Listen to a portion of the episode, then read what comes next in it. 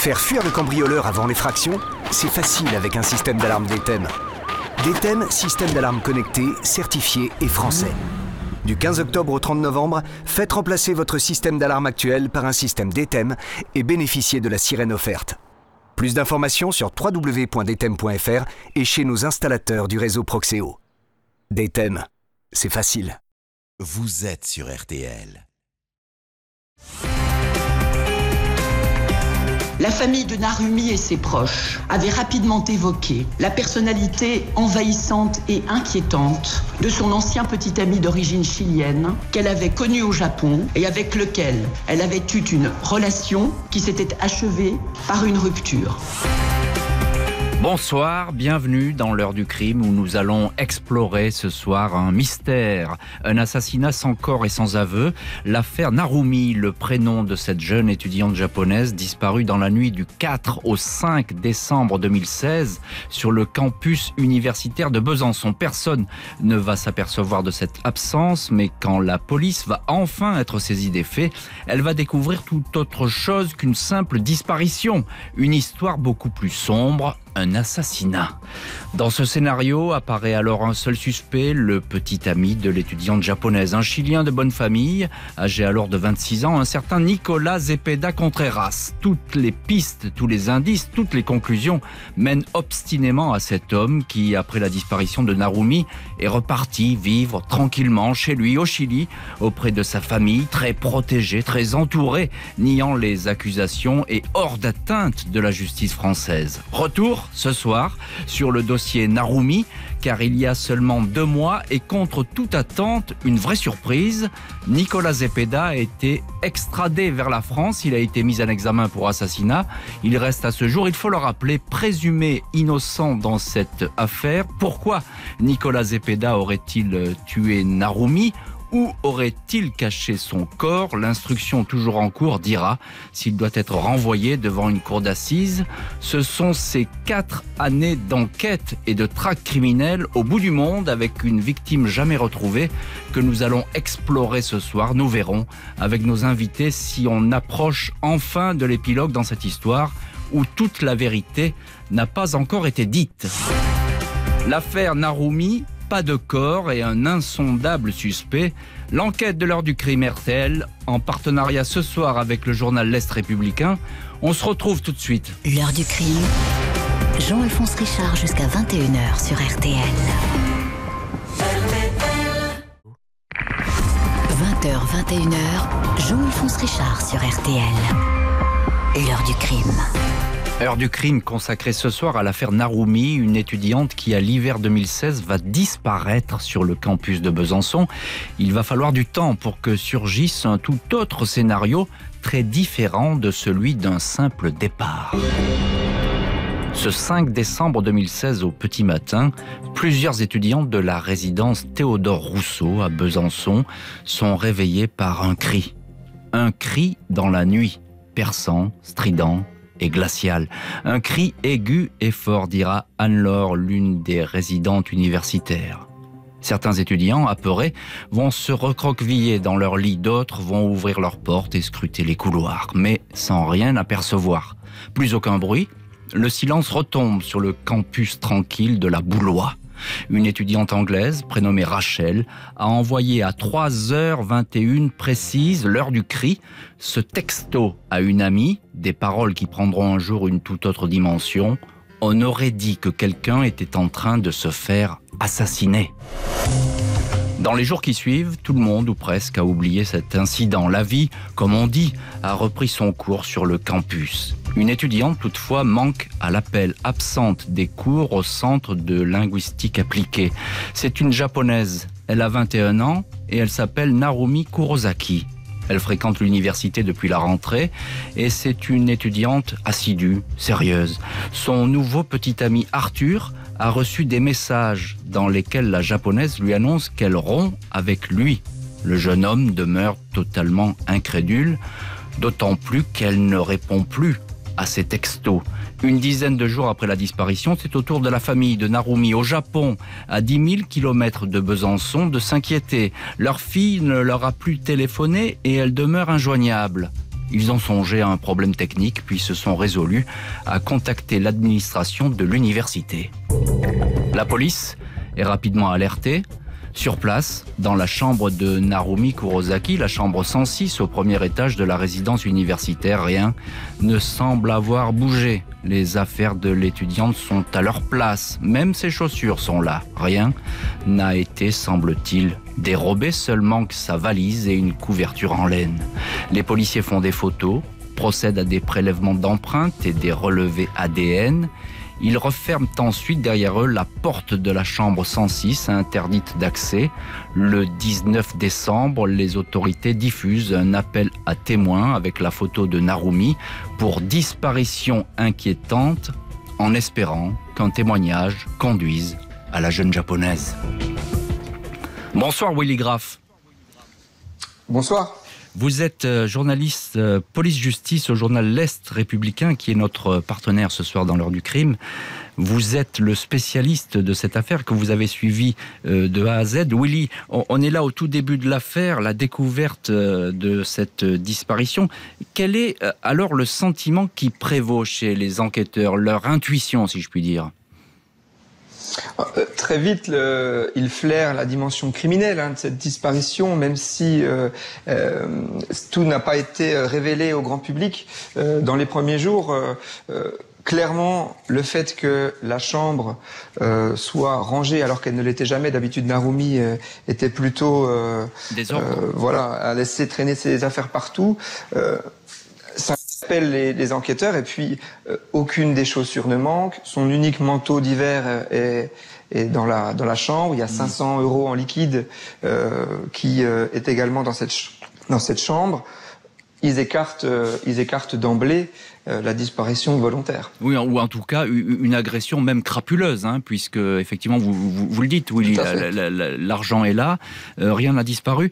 Euh, euh, un, un mot, Willy Graff, euh, Narumi, euh, que peut-on dire d'elle? C'est une étudiante tranquille, elle n'a jamais eu de problème sur ce campus. Pas du tout, au contraire, c'était quelqu'un qui était très apprécié, décrite comme euh, sociable, curieuse, assez enjouée, assez solaire finalement, et, euh, et elle, on ne lui connaissait aucun ennemi. Elle s'était euh, elle s'était inscrite à des cours de danse. Elle était euh, elle était très voilà, elle semblait en tout cas très épanouie, et personne n'avait détecté la, le moindre problème, ou ne serait-ce que même une moindre appréhension, un moindre souci. Elle n'apparaissait pas soucieuse jusqu'au même jusqu'au dernier jour euh, avant sa disparition. Donc vraiment un profil qui, qui, voilà, qui, qui ne, on ne pouvait pas suspecter qu'elle choisisse de partir, de se suicider ou, ou autre. Un profil tranquille et des enquêteurs qui ne vont pas tarder à mettre un nom et un visage sur un jeune homme qui pourrait être impliqué dans cette disparition inquiétante et pourrait même avoir mis fin au jour de Narumi. Un assassinat sur fond de dépit amoureux.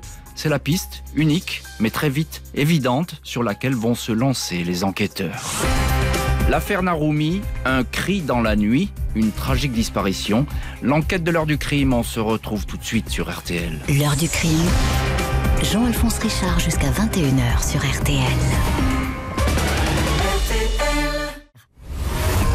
vingt heures, vingt et une heures. L'heure du crime sur R T L.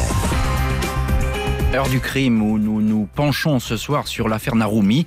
L'étudiante japonaise de Besançon a disparu dans la nuit du quatre au cinq décembre deux mille seize. Après quelques jours d'enquête, les policiers sont persuadés qu'elle a été assassinée. La P J de Besançon s'est penchée dès le premier jour sur le profil de la disparue, Narumi Kurosaki. L'étudiante est arrivée au mois de septembre, à la rentrée deux mille seize, donc sur le campus. Elle bénéficiait d'une bourse dans le cadre d'un échange entre l'université de Franche-Comté et celle de Tsukuba, au Japon. Elle n'a jamais fait parler d'elle et était très bien intégrée, très heureuse de cette opportunité offerte de s'immerger dans la civilisation française. Ses amis confirment que Narumi n'était absolument pas dépressive. Son petit ami, Arthur, montre aux policiers les fameux S M S de rupture qu'il a reçus, mais selon lui, ça n'est pas elle qui les a écrits. La nuit de la disparition, aucun de ses camarades n'était avec Narumi. Ils ne l'ont pas vue ce soir-là. La police va alors s'intéresser à un autre personnage, l'ancien petit ami de la disparue, avec qui il est resté longtemps en couple, presque deux ans. une liaison solide puisque les parents de Narumi confirment que ce jeune homme était même venu leur rendre visite au Japon. C'est dire si cette relation était sérieuse. Ce jeune homme est un Chilien, Nicolas Zepeda Contreras, vingt-six ans. Il n'est pas inscrit à l'université, mais curieusement, il s'y trouvait au moment où l'étudiant n'a plus donné aucun signe de vie. Il est établi que Zepeda a atterri le trente novembre à l'aéroport de Genève-Cointrin. Lors de son arrivée en Suisse, il a précisé que son séjour était touristique et allait durer quelques jours. De Genève, il loue une voiture et se rend à Besançon. Le tracker antivol installé dans le véhicule par l'agence de location confirme ce déplacement. Les enquêteurs reconstituent pas à pas le trajet possible de Nicolas Zepeda. Pas encore suspect, mais témoin numéro un. Ils finissent par établir que ce dernier se trouvait au soir de la disparition, le quatre décembre, à une vingtaine de kilomètres de Besançon, à Ornans, un village très touristique de la région. Les caméras de vidéosurveillance de la rue principale, devant l'office du tourisme, le montrent en compagnie d'une jeune japonaise qui n'est autre que Narumi. Il est alors vingt et une heures cinquante-sept et le couple sort d'un restaurant.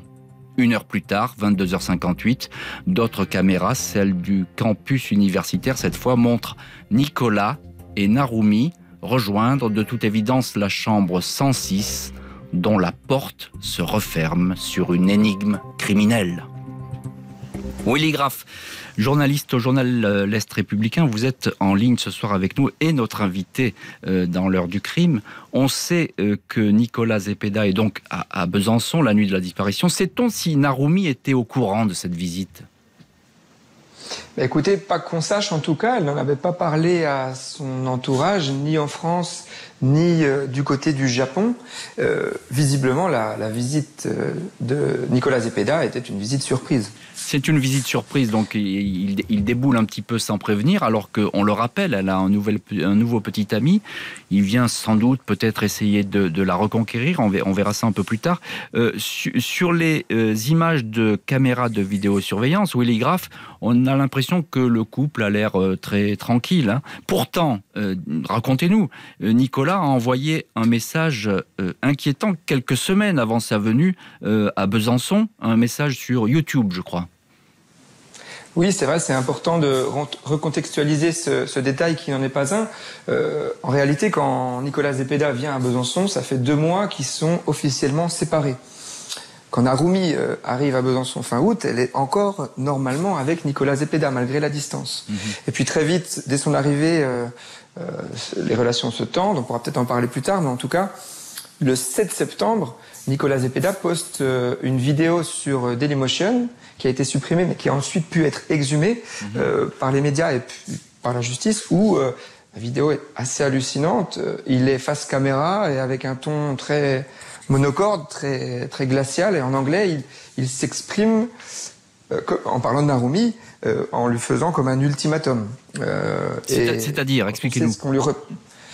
Eh bien, en fait, il lui reproche euh, d'avoir fait des mauvaises choses, ça ce sont ses termes, et euh, il lui demande également de remplir certaines conditions, encore une fois, ce sont ses termes, euh, pour, euh, pour arranger, euh, arranger la situation. Euh, il ne va pas dans le détail, on comprendra peut-être, les enquêteurs comprendront a posteriori de quoi il parlait, mais euh, clairement, il menace Narumi. Le ton est menaçant, et, et l'ultimatum, j'utilise ce terme, puisque il lui, et à un moment, il lui, il lui donne deux semaines, il le montre d'ailleurs avec ses doigts, il brandit ses doigts, mmh. en disant deux semaines pour euh, remplir ces mystérieuses conditions. Ces mystérieuses conditions, c'est sans doute, effectivement, on peut sans doute revenir avec lui. Lié. Hein ? Oui, c'est lié, en fait, il lui reprochait d'avoir ajouté des amis sur ses comptes Facebook. Peut-être il suspectait déjà que Narumi était en train de se détacher. Et euh, très vite, d'ailleurs, Narumi a, a rencontré un, un jeune étudiant français prénommé Arthur. Et euh, voilà, on est dans ce contexte-là de jalousie, de possessivité et de, et de menaces, quoi, clairement. Hein.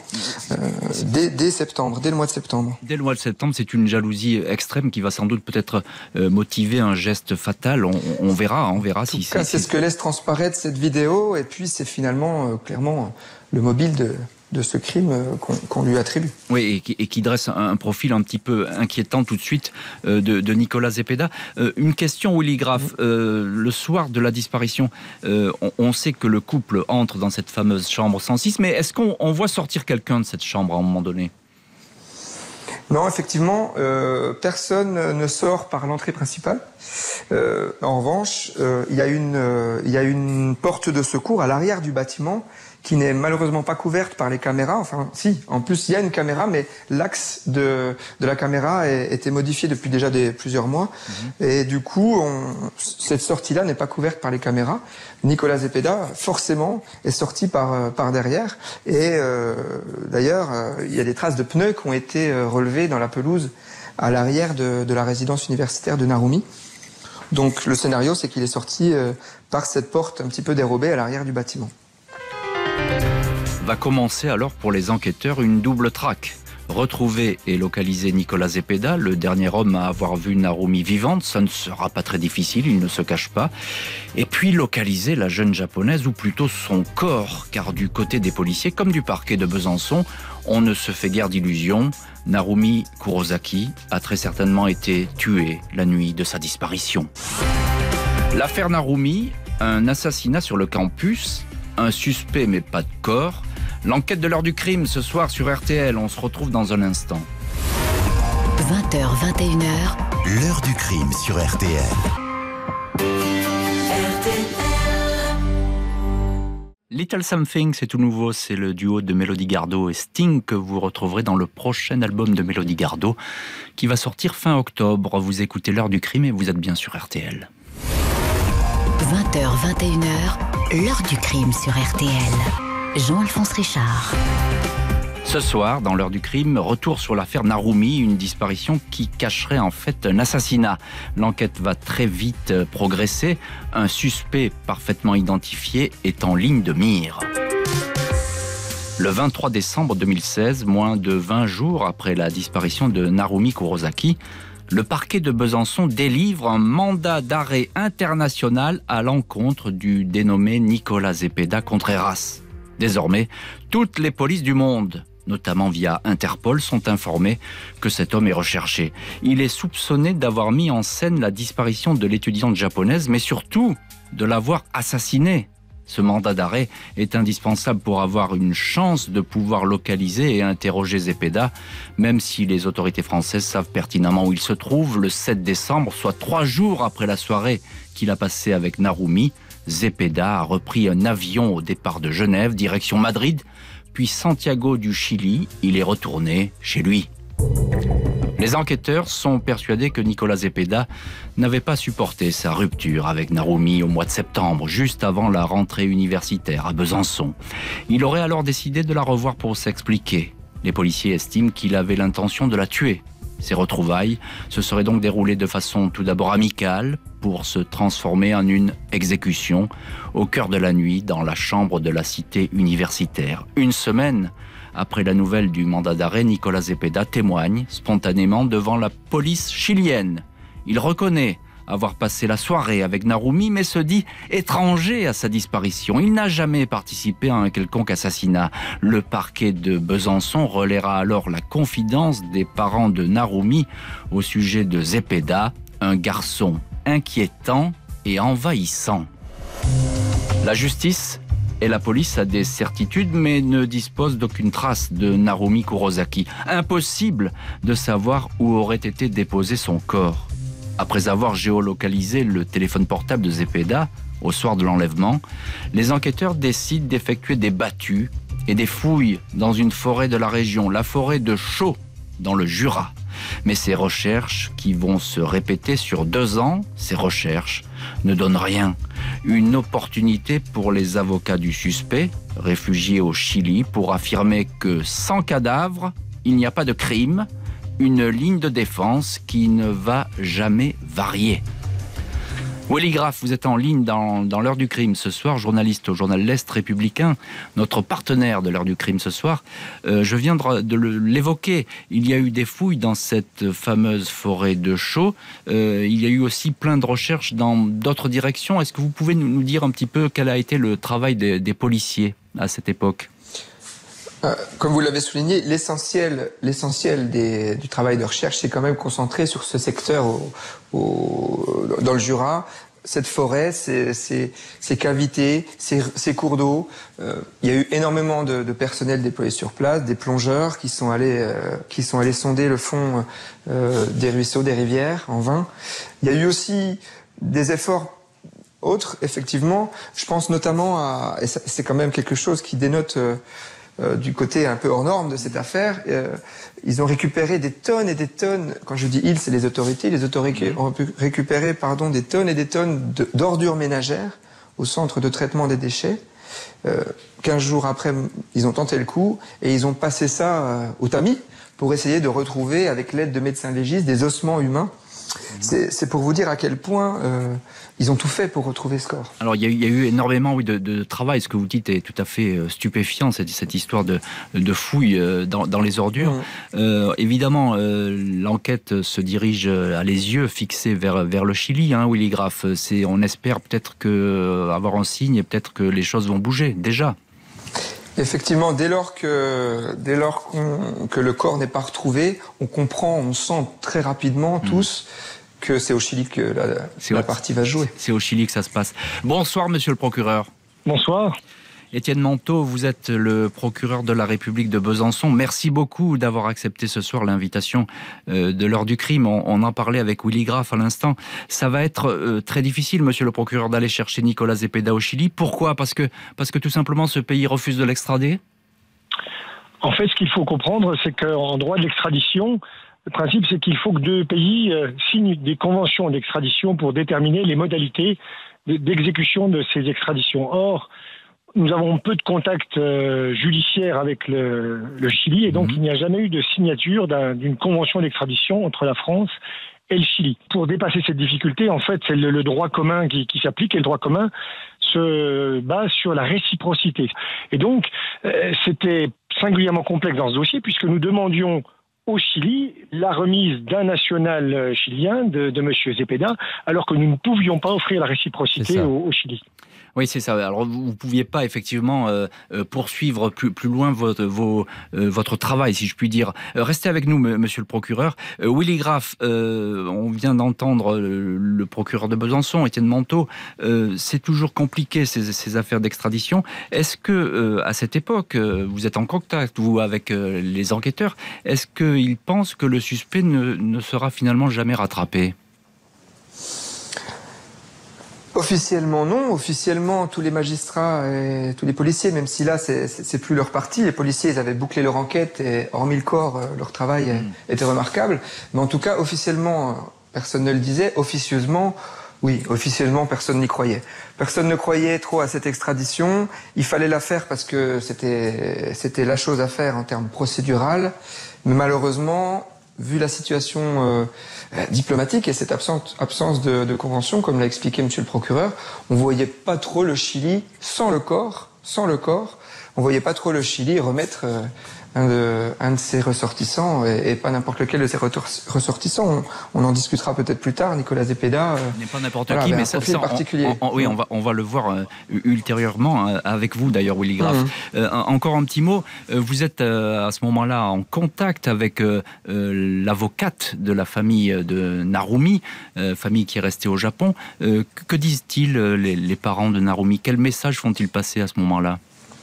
Alors à ce moment-là, là, dans les premiers mois, ils refusent de se résoudre à la mort de, de leur fille ou de leur sœur. Euh, les parents comme les sœurs ne croient pas, ne veulent pas croire plutôt à la mort de Narumi.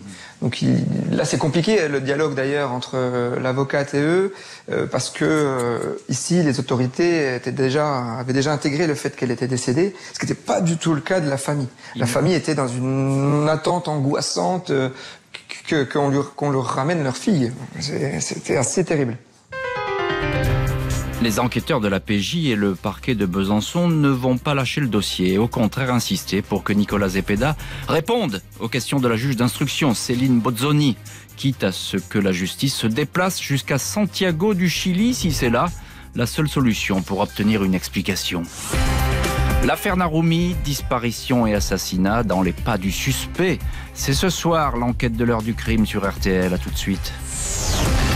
Jean-Alphonse Richard sur R T L. L'heure du crime.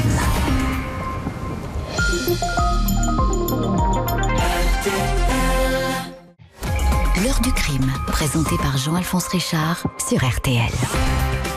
Retour ce soir dans l'heure du crime sur l'affaire Narumi. Les policiers de Besançon sont convaincus que cette étudiante japonaise a été tuée et ils pointent leur doigt vers un homme, son petit ami Nicolas Zepeda, retourné vivre chez lui au Chili. Le vingt et un juin deux mille dix-huit, soit un an et demi après la disparition de Narumi, les parents de l'étudiante japonaise et l'une de ses deux sœurs arrivent à Besançon. Les Kurosaki sont une famille très modeste. Ils ont rassemblé une partie de leurs économies pour faire ce voyage, dans l'espoir que la juge d'instruction leur donne des informations, des détails, dans l'espoir aussi de savoir ce qui s'est vraiment passé, savoir si les recherches du corps de leur fille se poursuivent. Les Kurosaki ont également écrit aux autorités chiliennes pour qu'elles extradent Nicolas Zepeda. Dans une lettre révélée par le journal L'Est Républicain, la mère de Narumi écrit: je garde vingt-quatre heures sur vingt-quatre la photo de Narumi sur ma poitrine. La mère se rendra même seule au Chili avec l'espoir d'y retrouver sa fille. L'une des sœurs de la disparue, Onami, écrit pour sa part: ma souffrance est telle que je ne pourrai plus jamais ressentir de la joie ou du bonheur dans mon cœur. Nicolas Zepeda est lui désormais interdit de sortie de territoire par la Cour suprême du Chili. Il demeure toutefois libre d'aller et venir dans ce pays et il n'a pas été arrêté. Les mois passent et toujours pas d'extradition en vue de Zepeda. Le parquet de Besançon insiste alors pour obtenir un interrogatoire. Un accord est trouvé alors entre la France et le Chili. Le dix-sept avril deux mille dix-neuf, une délégation judiciaire française, le procureur de Besançon Étienne Manteau en tête, la juge d'instruction Céline Bozzoni et deux enquêteurs du S R P J se rendent à Santiago du Chili. La délégation va pouvoir interroger le suspect, convoqué dans l'enceinte du palais de justice. Il est bien présent, portant une simple chemise blanche, entouré de ses proches et de ses avocats. Reste à savoir s'il est prêt à coopérer. Zepeda va suivre la consigne de ses conseils, exercer son droit au silence. Aucune réponse aux quatre-vingt-quinze questions qui lui sont posées par la justice française. Zepeda n'ouvre pas la bouche, même si le procureur de Besançon dira que l'intéressé a été ébranlé par cet interrogatoire. Monsieur le procureur, Étienne Manteau, procureur de Besançon, vous êtes toujours euh, en ligne avec nous ce soir dans l'heure du crime. Je viens d'évoquer votre déplacement au Chili. C'est vous qui, qui le menez, qui organisez cette, cette, ce déplacement. Zepeda refuse de vous répondre. Il vous tient tête. En quoi euh, a pu-t-il être euh, ébranlé, comme vous l'avez dit, par votre visite ? Eh bien, à, à l'époque, effectivement, lorsque nous sommes arrivés, c'était pas un interrogatoire euh, avec quelques questions. Euh, vous l'avez rappelé, c'était quatre-vingt-quinze questions qui récapitulaient finalement tous les éléments à charge et à décharge. Mais dans ce dossier, euh, objectivement, ce sont essentiellement des éléments à, à charge qui ont été réunis contre Monsieur Zepeda. Et euh, il a réalisé, au moment où ces questions lui étaient posées, euh, l'ensemble des, des éléments qui avaient pu être recueillis par les, les enquêteurs, notamment au travers de ses achats par carte bancaire, de la géolocalisation de son véhicule, ce qu'il ignorait du véhicule de location euh, qu'il qu'il utilisait, euh, au travers de sa téléphonie, enfin, énormément d'éléments techniques, factuelles, euh, dont il a pris conscience au travers des questions qui lui étaient posées. Et, et j'ai eu l'impression à l'époque, effectivement, qu'il était inquiet des, des éléments que nous avions recueillis contre lui. Un, un garçon inquiet, vous dites, monsieur le procureur. Euh, Willy Graff, euh, journaliste à l'Est Républicain, vous étiez vous aussi euh, sur place pour euh, votre journal euh, à Santiago du Chili. Même question, comment ça s'est passé à l'époque ? Bah, écoutez, nous, on n'avait évidemment pas accès à, à ces moments d'intimité, notamment euh, l'interrogatoire de Nicolas Zepeda, qui était le gros morceau de cette visite. Euh, mais moi, ce qui m'a frappé surtout, c'est de me rendre compte que... Euh, alors certes, on savait qu'au Japon, l'affaire était euh, suivie, mais par tous les médias du Japon. Euh, ils étaient venus jusqu'à Besançon euh, couvrir euh, le début de l'affaire. Et on nous avait expliqué qu'au Chili, bon, c'était un peu plus compliqué. Euh, la venue de la délégation française... Euh, Enfin, il y avait tous les médias du Chili, en tout cas beaucoup de médias du Chili qui étaient également mobilisés. Et je me souviendrai euh, sans doute longtemps de la journée de l'interrogatoire de, de Zepeda devant le palais de justice, où il y avait véritablement une forêt de caméras et de micros pour essayer de le traquer. C'était un petit peu du jeu du chat et de la souris. Lui est passé par une porte dérobée, à l'entrée comme la sortie. D'ailleurs, ce qui, les médias chiliens nous expliquaient que c'était du, enfin, c'était du jamais vu d'habitude. C'était euh, du jamais voilà. vu, mais peut-être aussi parce qu'il que... passe, ouais, qu'il soit préservé comme ça. Voilà. Euh, et on a, on a, voilà, c'était assez marquant. En tout cas, voilà, moi, ce qui m'avait marqué, c'était le, ça, l'engouement des, des médias chiliens. Oui, et, et, et, et peut-être aussi Willy Graff, parce que euh, Zepeda, bah, c'est pas n'importe N'importe qui. Racontez-nous, c'est un fils de très bonne famille et même d'une famille très riche et très influente au, au Chili. Tout à fait. Son père est un haut dirigeant de Movis, Movistar. Movistar, c'est une grosse, grosse entreprise de téléphonie. Ouais. Et, euh, et, et sa, sa, sa mère pardon, est secrétaire d'un, d'un, d'un homme politique assez important, l'équivalent d'un sénateur, si j'ai bien compris. Euh, ce sont des, des gens qui ont beaucoup d'argent, plusieurs biens immobiliers, qui ont beaucoup de relations aussi, surtout. Et euh, ce qu'on craint depuis le départ, au vu de, de ce profil, du point de vue français, du point de vue des enquêteurs, du point de vue de la justice française, c'est qu'il y a une justice de classe au Chili qui, qui perdure, malgré euh, le fait que ce soit désormais une démocratie, et que, euh, et que Zepeda euh, en profite. Oui, c'est ça. Et qu'il y a des traditions. Et qu'il organise même des pressions, peut-être, pour s'en sortir un peu mieux. C'est bien ça, hein. Eh ben c'était, c'était, c'était la crainte de beaucoup. Euh, en mmh. tout cas, c'était la crainte de, de la justice française, clairement. La venue des magistrats et des policiers français à Santiago du Chili a effectivement créé un électrochoc. Au fil des mois, Nicolas Zepeda va se sentir de moins en moins protégé par les autorités de son pays, qui vont considérer l'enquête française comme particulièrement solide et argumentée et réviser leur jugement sur ce concitoyen qui n'a jamais varié de version. « Je n'ai fait aucun mal à Narumi ». L'affaire Narumi, un crime sans cadavre, un suspect à l'autre bout de la terre. C'est ce soir, l'enquête de l'heure du crime, à tout de suite sur R T L. vingt heures, vingt et une heures, l'heure du crime sur R T L. Jean-Alphonse Richard.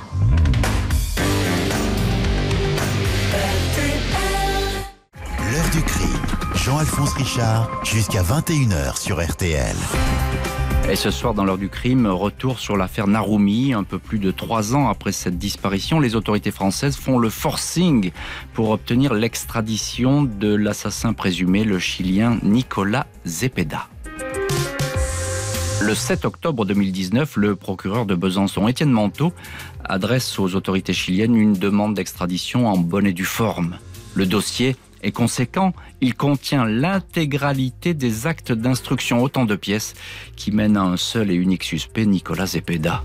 La demande emprunte les canaux officiels, la voie diplomatique, puis est transmise enfin à un juge de la Cour suprême de Santiago, le juge Jorge Dam. L'espoir d'obtenir une extradition est faible au regard de l'absence d'accord entre la France et le Chili et du fait aussi qu'aucun pays, quel qu'il soit, ne voit jamais d'un très bon œil l'extradition de l'un de ses ressortissants. Après cinq mois d'examen du dossier Zepeda, la Cour suprême de Santiago organise derrière ses murs à huis clos une série d'audiences. Nicolas Zepeda est convoqué, il est présent à tous ses rendez-vous judiciaires. Les parents de Narumi sont également entendus par visioconférence, tout comme les enquêteurs de la police judiciaire de Besançon. La décision de la Cour ne tarde pas. Après trois semaines de débat, le deux avril dernier, elle tranche. Et c'est une authentique surprise. Alors que tout le monde s'attendait à ce que la justice chilienne referme le dossier, celle-ci accepte l'extradition. Nicolas Zepeda est alors assigné à résidence à Viña del Mar, une station balnéaire à une centaine de kilomètres de Santiago. Les recours introduits par ses avocats ne changent rien à l'affaire. Zepeda sera bel et bien extradé. Transfert retardé et repoussé en raison de la crise sanitaire, jusqu'à ce que le vingt-quatre juillet dernier, Nicolas Zepeda, vingt-neuf ans, pose le pied en France, à l'aéroport de Roissy, encadré par des policiers. Il est aussitôt conduit au palais de justice de Besançon, présenté à la juge d'instruction, mise en examen pour assassinat, écroué à la maison d'arrêt de la ville. Va alors pouvoir commencer la véritable instruction du dossier Narumi, dans lequel Nicolas Zepeda se dit innocent, dans lequel également le corps de la victime, Narumi Kurosaki, n'a jamais été retrouvé. Monsieur Manteau, procureur de Besançon, vous êtes toujours en ligne dans l'heure du crime ce soir euh, sur R T L. Je sais que vous ne souhaitez pas aborder le, le, le fond du dossier. Euh, une question tout de même, Zepeda est en détention provisoire. Où, où en est-on aujourd'hui de cette enquête ? En fait, au moment de l'extradition, j'avais annoncé que la procédure nous, nous apparaissait complète avec le, le magistrat instructeur, ce qui explique pourquoi nous avons demandé l'extradition de M. Zepeda, et beaucoup d'observateurs pensaient que le dossier allait être directement renvoyé devant la cour d'assises. Mmh. En fait, c'est plus compliqué que cela, puisque la remise finalement de M. Zepeda par les autorités judiciaires chiliennes a amené euh, la, la mise en examen de M. Zepeda, euh, a amené euh, donc un, ce que les conseils de M. Zepeda aient accès à la totalité de la procédure, et puisse formuler des demandes d'actes, puisque là, évidemment, une instruction se mène à, à charge et à décharge dans le respect du contradictoire. Donc, nous, nous verrons ce qui pourra être sollicité par les, les avocats de M. Zepeda, et ça déterminera finalement la, le terme de cette instruction. Euh, les actes qui sont en cours sont essentiellement aujourd'hui des actes portant sur la personnalité de M. Zepeda, une expertise psychiatrique, une expertise psychologique. C'est très important de comprendre qui est vraiment M. Zepeda, quel est son fonctionnement psychique. Est-ce que ça va prendre deux à trois mois? Est-ce que ça prendra plutôt six à sept mois? C'est difficile à ce stade de le dire. Mais une fois que vraiment tous les actes euh, qui apparaissent utiles au ministère public, au juge d'instruction et à l'avocat de la défense auront été exécutés, eh bien, nous pourrons passer à ce moment-là à la, à la clôture de ce dossier et nous diriger vers une phase de, de procès. On est d'accord, Monsieur le procureur, M. Zepeda continue à garder le silence. Il, il continue à rester sur sa version, je n'ai rien fait. Alors, euh, il va être réinterrogé au, au fond, il pourra garder le silence ou répondre aux questions. Je, je ne sais pas ce qu'il adoptera comme positionnement de, devant le juge d'instruction, mais il, il va être réinterrogé au fond parce que, effectivement, à ce jour, il n'a toujours pas répondu à aucune question. Il a gardé le silence au Chili. Lorsqu'il a été présenté au juge d'instruction euh, au mois de juillet, il n'a il n'a fait que quelques déclarations spontanées. Donc, à, à ce stade, il n'a toujours répondu, euh, il n'a toujours pas répondu à aucune question euh, que souhaitait lui poser la, le, le, le magistrat instructeur. La famille de Narumi est totalement brisée. Est-ce que vous avez, monsieur le procureur, un espoir raisonnable de retrouver le, le corps de cette jeune étudiante ? Un espoir, oui. Est-ce qu'il est raisonnable ? C'est difficile à dire. Il y a toujours un espoir, effectivement, de, de retrouver le, le corps de Narumi Kurosaki, mais il est, il est objectivement faible à cette heure. Pour la, la famille, euh, j'ai régulièrement des contacts avec son, le, leur conseil. C'est un espoir très fort qu'un jour on puisse retrouver ce, ce, ce corps. La découverte du, du corps serait un élément déterminant pour, pour eux, euh, tel que je le comprends de ce que me dit leur avocat. Et déterminant aussi sans doute pour l'enquête, monsieur le procureur. Hein. Oui, oui, bien sûr. Euh, un, un dossier de... d'homicide, d'assassinat sans, sans corps est toujours un dossier complexe. Donc il est, il est certain que pour la manifestation de la vérité, ce serait plus simple d'avoir de retrouver ce corps, et, évidemment.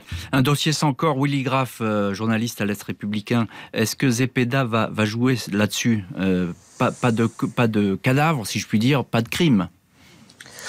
Ben, objectivement, c'est c'est un petit peu la dernière branche à laquelle il peut se raccrocher. Euh, moi, je suis pas dans la tête de Nicolas Zepeda, personne mmh. l'est d'ailleurs, mais en tout cas, ce qui est certain, c'est qu'il y a lui, plus que lui, qui a les clés pour pour pour qu'on comprenne le déroulé de la, cette ultime nuit. Alors, il faut toujours rappeler qu'il est présumé innocent. Lui, il Bien nie. Sûr.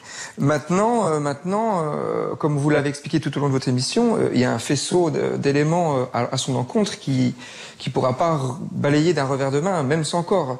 Donc, il est il est quand même dans une position très très très inconfortable. Je serais tenté de dire qu'il n'y a pas de corps, mais il y a tout le reste. Il y a un mobile, euh, il aura, euh, et il y a beaucoup beaucoup de, de preuves sur lesquelles il faudra peut-être qu'à un moment ou à un autre il s'explique. Il va être réentendu euh, prochainement. Euh, on est tous suspendus à ses lèvres pour voir si euh, si si euh, sa stratégie évolue ou pas. C'est effectivement ce que nous dit ce soir le, le procureur de la République ouais. de Besançon. Hein, c'est ces prochaines auditions ouais. qui vont survenir et qui seront capitales pour la suite. Euh, comment se comporte-t-il, euh, Zepeda, en prison ?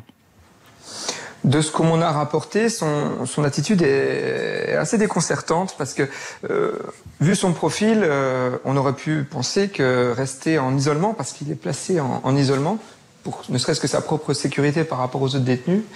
Rester vingt-trois heures sur vingt-quatre euh, dans quelques mètres carrés quand on n'a pas l'habitude, ça peut être euh, quand même déstabilisant, on peut l'imaginer. Lui, mmh. visiblement reste calme, tranquille, courtois, euh, et euh, c'est assez déroutant. Il a demandé euh, quelques bouquins pour apprendre le français. Voilà, il n'a pas l'air plus malmené que ça par euh, son changement brutal euh, de vie, parce qu'il était quand même, euh, il vivait une vie dorée euh, au Chili, même s'il ne pouvait pas en sortir. Et du jour au lendemain, euh, il est à l'isolement euh, dans une ville anonyme de France. Bon, ça n'a pas l'air de trop le, le secouer pour le moment. Le procureur, on l'a entendu, ne donne pas évidemment de, de calendrier judiciaire. Euh, Est-ce qu'on hum. peut espérer un, un procès euh, fin deux mille vingt et un, deux mille vingt-deux? Est-ce que c'est envisageable? Tout dépendra, là encore, de, de, de Zepeda, mais, mais, mais, mais s'il reste, en tout cas, sur ses positions... Oui, euh, c'est fin, fin deux mille vingt et un, de, début deux mille vingt-deux, c'est ce qui nous a été dit, en tout cas, euh, en l'état actuel de ce dossier. Et là, peut-être la, la famille de Narumi sera apaisée euh, grâce à ce procès que l'on attend donc euh, impatiemment, et ainsi que, que les déclarations de Nicolas Zepeda, le suspect numéro un dans cette histoire.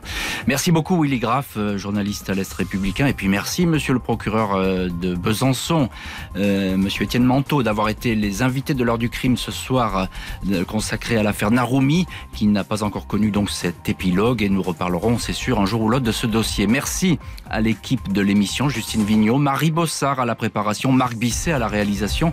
Un grand merci à vous toutes et tous d'avoir été fidèles ce soir une nouvelle fois à l'heure du crime.